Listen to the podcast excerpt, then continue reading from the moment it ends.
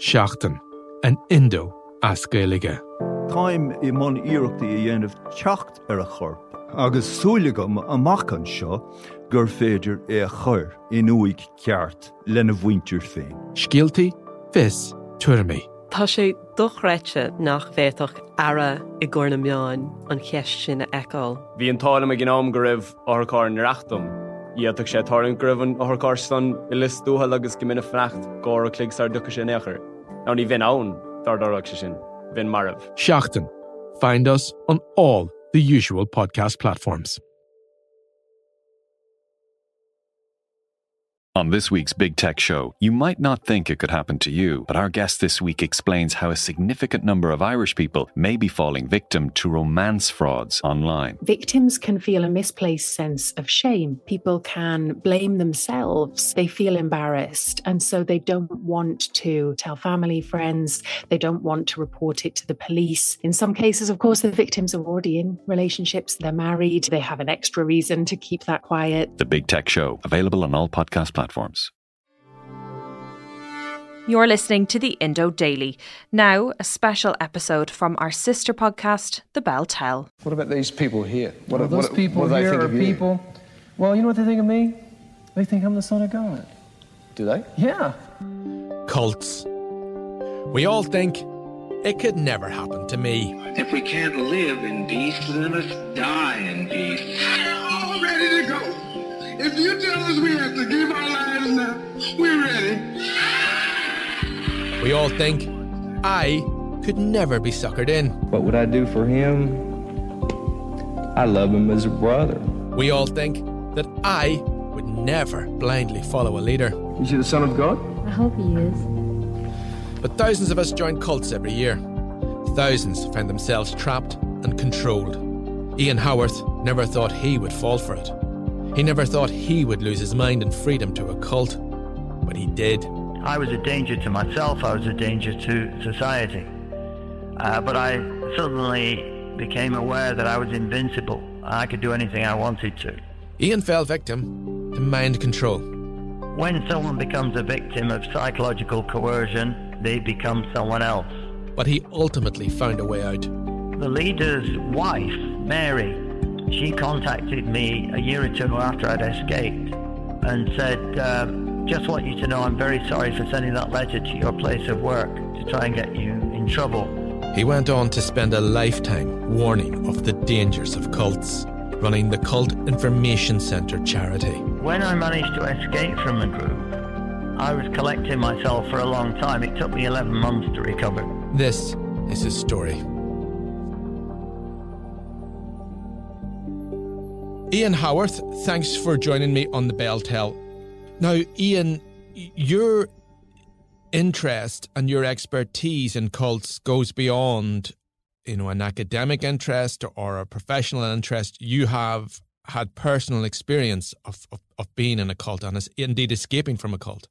I moved to Canada in um, 1972, and in 1978, um, I got involved uh, in a, a, cult there. I was approached whilst I was doing some shopping um, one day. I was approached by a very attractive lady, and I was very single, so that wasn't a problem.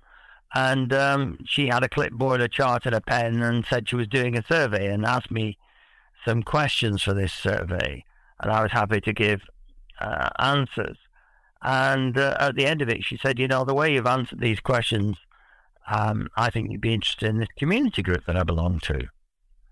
Well, I wasn't. I, I did my own thing.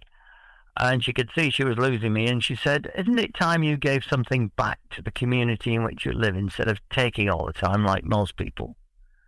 And that made me feel rather awkward and uh, and guilty and selfish. And I was selfish. And uh, uh, I thought Toronto, where I was living, has been very good to me. Maybe I should be giving something back to my community. So I said, Well, tell me more. And she said, Well, look, we're going to have a meeting with this group that I represent. It's going to be in a hotel, in a ballroom there. Uh, here's the location, 7.30 next Wednesday evening. See you there. And I said, okay, yeah, I'll, I'll be there. And she took my phone number and phoned me a couple of times to make sure it was still on for me. And uh, and I turned up at the meeting, and there were probably about hundred people there at this meeting. And uh, so I joined the crowd. And then uh, at the start of the meeting, a lady came out. She was probably in her early 30s. Um, and uh, she started to talk about the benefits of this group and how she'd um, become an alcoholic. And I thought, what's going on here? Why is she talking about this? Um, anyway, I sat there and listened politely, and uh, she went on about how when she got involved with this group and went on one of its courses, um, she got rid of not only her alcohol problems but drug-related problems as well. And um, I wasn't an alcoholic. I wasn't a drug addict. I didn't intend to be, and I was really bored uh, to tears with the whole affair. And I thought, as soon as the break comes along, I'm off. Anyway, I listened to her droning on, and um, finally the break was called. But instead of leaving, I noticed that there were people coming into the room with food. They had biscuits, they had sandwiches, cakes, they had drinks, and uh, I thought I've paid two dollars, and at the time about a pound, um, to go into this meeting in the first place. So I might as well get my money's worth. So I stayed and started to pile up a plate with goodies to eat and then carried them all out into the corridor outside to eat them because I wanted to smoke a cigarette and that's where you could smoke out there. And as soon as I lit up the cigarette, a lady rushed over and said, Oh, we didn't know you smoked. And I pulled the cigarette out and started to look for an ashtray thinking I was bothering someone. And she said, No, that's okay, you can smoke out here, but have you thought of quitting? I said, Yes, why? Said, Well, we have a course which, amongst many other things, will show you how to quit smoking. And what she didn't know was finally she'd hit my area of interest. Um, I wasn't just a smoker, but I did want to quit. So she'd hit my area of interest, and I said, oh, Well, um, tell me about your course. I'd actually checked into courses in Toronto, and the best one I'd found cost $225, about £100. Um, it ran over five uh, weeks, and they said they had about 70% or so success. So I thought I'll compare it with that. So I said, Tell me, um, how much is your course? And she said, $225, exactly the same price as the other one. So the money wasn't a problem. I then said, um, Well, um, what's your success rate? And she said 95 to 100%. And I thought, what? That's incredible. And I said, how long is the course? And she said, three or four days. And I, I thought, three or four days and that percentage of success, this is obviously the place for me. But being a, a businessman at the time and skeptical and and cheap, um, I thought um, I better check it out further before giving them any money. And I phoned the Better Business Bureau the next day after this meeting and uh, and checked them out. And they said they'd never even heard of the organisation. So I figured if there were any complaints, they'd have them on file, and that would be that. They did have the group on file, but under different names, and this is a phenomenon that's common in this field because cults like to change their names frequently, and that avoids them being connected with uh, media exposure in, in the past, where um, people have, have, complained about the group's uh, activities. And what was this group on file for? Um, the group had been exposed in the past um, for being a cult and for um, operating courses um, that could be damaging to people. And, um, you know, uh, because it was, uh, I'd given them a different name that the group had adopted more recently, they, they weren't able to share that information with me. So I went on the course. And, uh, it was just Thursday evening, Friday evening, all day Saturday, all day Sunday in a motel on the outskirts of Toronto near the airport. And by Sunday evening, I'd given them all the money I had at the time um, in in my my current account. Uh, so that was fifteen hundred and some dollars for further courses and reading materials. The course itself. I mean, did you manage to quit smoking? Was it about smoking? And what did the course involve? No, the course wasn't about smoking specifically, smoking was mentioned, um, I never did learn how to quit smoking, but I quit smoking by Saturday midday before the course had even ended. It was only halfway through. And um, what I would argue today is that when someone becomes a victim of psychological coercion, um, they go through a change of personality. They become someone else. And the someone else that you become is essentially um, a personality that is strongly related to the personality of the leader of the group. You become a clone. Everybody has the same personality. And I became one of them by Saturday midday. And when I became one of them, this new personality didn't smoke and wasn't going to. Uh, the phenomenon is known as snapping uh, in this field. And so that's incredibly quick. That's incredibly quick. I did not expect that. I expected this to be a process over weeks, months, or years, and you, uh, uh, but it's days. So, what did you do after the course then? Well, when the uh, course was completed, I was as high as a kite. Um, I drove home at 116 miles an hour on the motorway. Um, and the speed limit at the time was 62 and a half miles an hour because it's measured in kilometers. I was a danger to myself, I was a danger to society. Uh, but I suddenly became aware that I was invincible. I could do anything I wanted to. And uh, I was now programmed to understand that this was the greatest thing since sliced bread. So I went to work the next day, resigned from my job, I had to give a month's notice in the position I was in. And um, people at work were shocked because everything was fine up until then. And I was going to work for the group. The group had never told me if I was going to get paid. Um, but uh, one might wonder, well, how could you logically do that? And the answer is, I wasn't using logic anymore. This new personality was devoid of, of logic. It just did whatever it was programmed to do. And what did they and, possibly say? What, I mean, what could someone possibly say to another person to program like them like this in a matter of days? Because I mean, for me, this sounds very frightening. That I could have an interaction with someone or a group of people who could eh, reprogram me in a matter of days. That that that's that's really quite stressing. Well, I, I'm glad it is because that's the point I want to get across um, that uh, cults are a major, major problem in this country. Um, on a per capita basis, I would argue that we have a similar problem to that facing people living in the United States. And most people um, in uh, the UK and, and, Ireland wouldn't want to uh, uh, imagine that that is the case, but it is. Uh, what do they do? Well, you've seen stage hypnotists hypnotizing people. They can do so very, very quickly and um, have a profound impact on what that person will do according to the hypnotist's instructions. Well, hypnosis is a very common technique that's used in the cults, but they don't call it hypnosis. They'll call it meditation or going down to levels or a process, anything but the real thing. But hypnosis is just one of 26 techniques um, that are available to cults that cults employ to break someone down uh, physically and mentally and make them highly vulnerable to suggestion. Ian, what's what what was the work you did for this group? What you said you, you you left your work, you left your job, and you went to work for the group. Well, what did you do? I'm pleased to say absolutely nothing, because I'd given in my notice.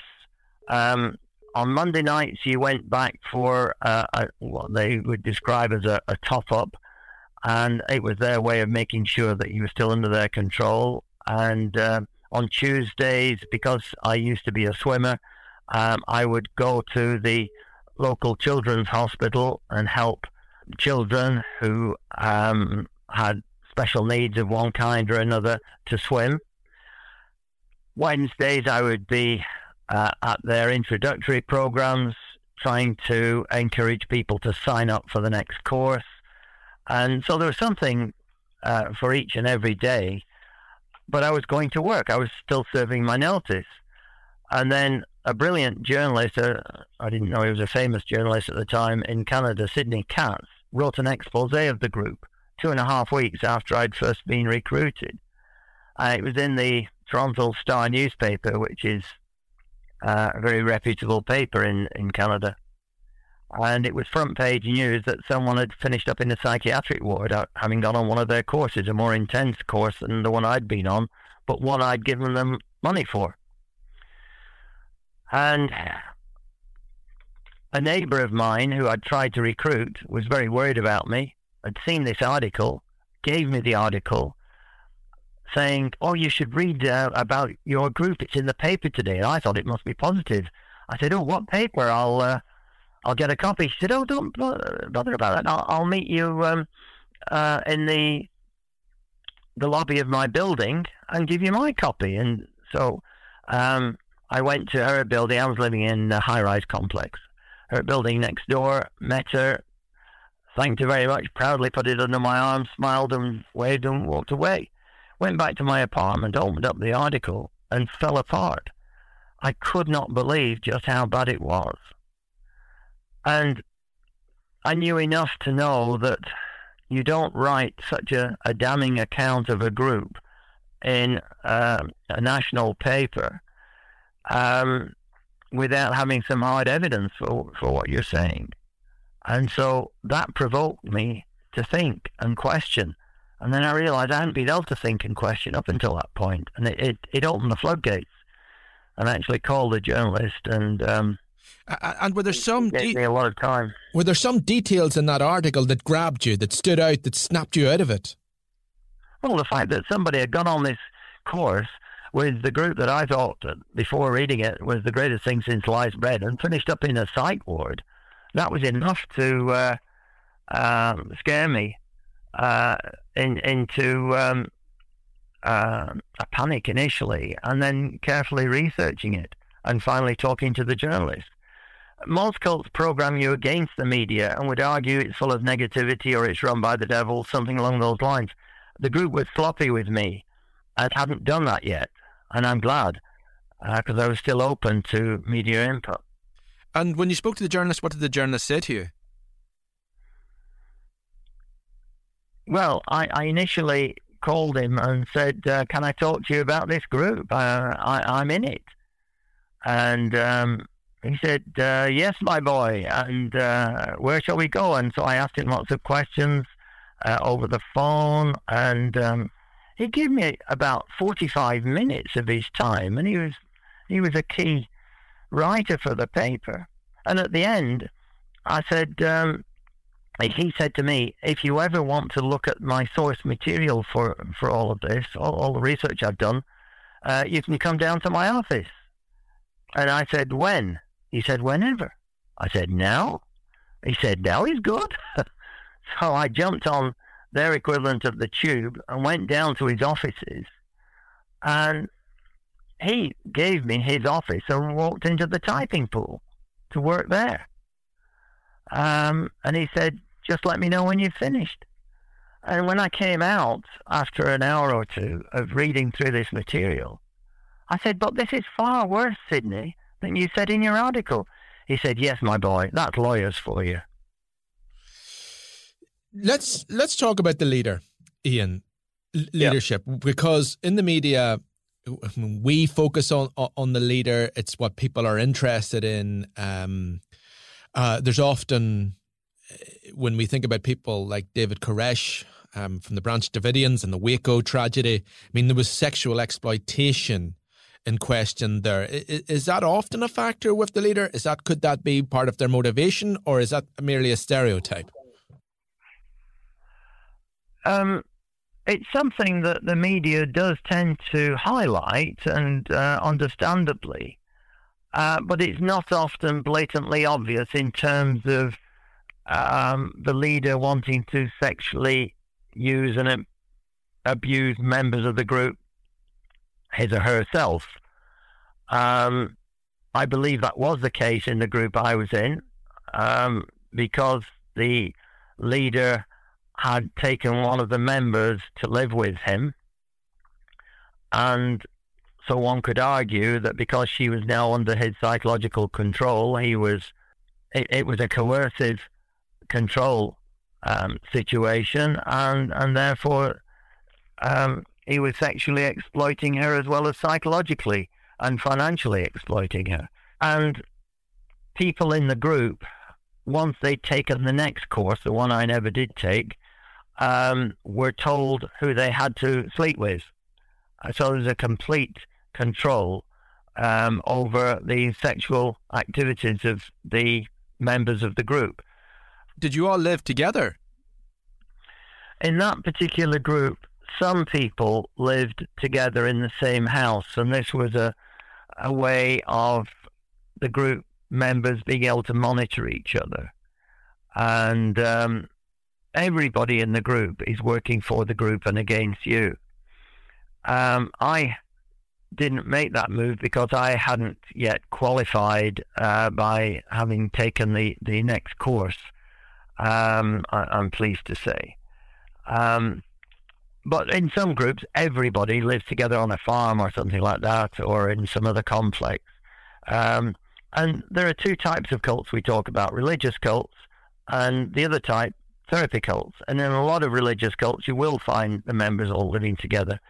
Uh, with therapy cults, it's less likely, you're more likely to have your own place. But whilst this one was a therapy cult that I was in, uh, because it claimed to offer um, therapy for whatever you want to hear, um, some uh, lived together, as I've said, and some lived in their own um, um, dwellings. So you, you, but you'd managed to get away. Um, obviously, it, it, wasn't a matter of years. It occurs to me, like, how did the group take that? Like, when you snapped out of it, did they want rid of you, or did they try and keep you? What did they do? When I managed to escape from the group, I was collecting myself for a long time. It took me 11 months to recover from the two and a half weeks involvement. And actually, I would argue that it took me 11 months to recover from the four day course, the two evenings and two full days. Uh, that's normal. Uh, if a person manages to escape from a cult, and the intention is to keep you for life, of course, but if you do manage to escape, and people do sometimes, then it will normally take a year or more to fully recover, and it's a very difficult time um, the symptoms that you experience in that time are are awful. Um, but when I, uh, in the first month or so, was collecting myself and, and uh, wondering what on earth had gone on and trying to think where do we go from here, um, I I asked for my notice back from work and they were pleased to um, uh, destroy the notice I'd handed in, and and so I could continue working, and um, the group noticed I hadn't come to meetings, and uh, I got an anonymous card saying "We love you." Well, I knew where to come from because they always had, they were always talking about these anonymous cards with "We love you" on on, on them uh, to try and manipulate people to turn up at meetings or whatever. And they would have result that would have resulted in phone calls and, and so on, and possibly people knocking at the door to get me back to meetings if um, I hadn't done what I did. But I then went to the group and demanded my money back from these other courses by letter. Um, so I approached them by letter to, to get this money back, and I sent a copy of the letter to the newspaper and um, I got my money back by uh, return um, mail, and uh, so then I became the enemy, and um, somebody that I spoke to that had managed to escape later on had said, "Oh yeah, they were talking about you, and you're full of negativity, and they should have known better because the car you drove was black." So anyone driving a black car must be full of negativity. You know, I mean, they're coming out with the most crazy things, and they were across the road to avoid me. And when I started the first charity of its kind in this field to warn people about cults um, in Canada, the, the group was even more uh, entrenched in its view that I was full of negativity, I was a terrible person. And uh, in the end, it left town because I kept on exposing everything the group was up to before it actually got anywhere. Do you believe this group still exists in some shape or form? It may do. Um, I know the second in command had a bust up with the leader, and he went off with quite a few members of the group and started another one. Um, he was um, a professor of physics um, at one of the universities in Toronto at the time, and um, so that may well still be going on.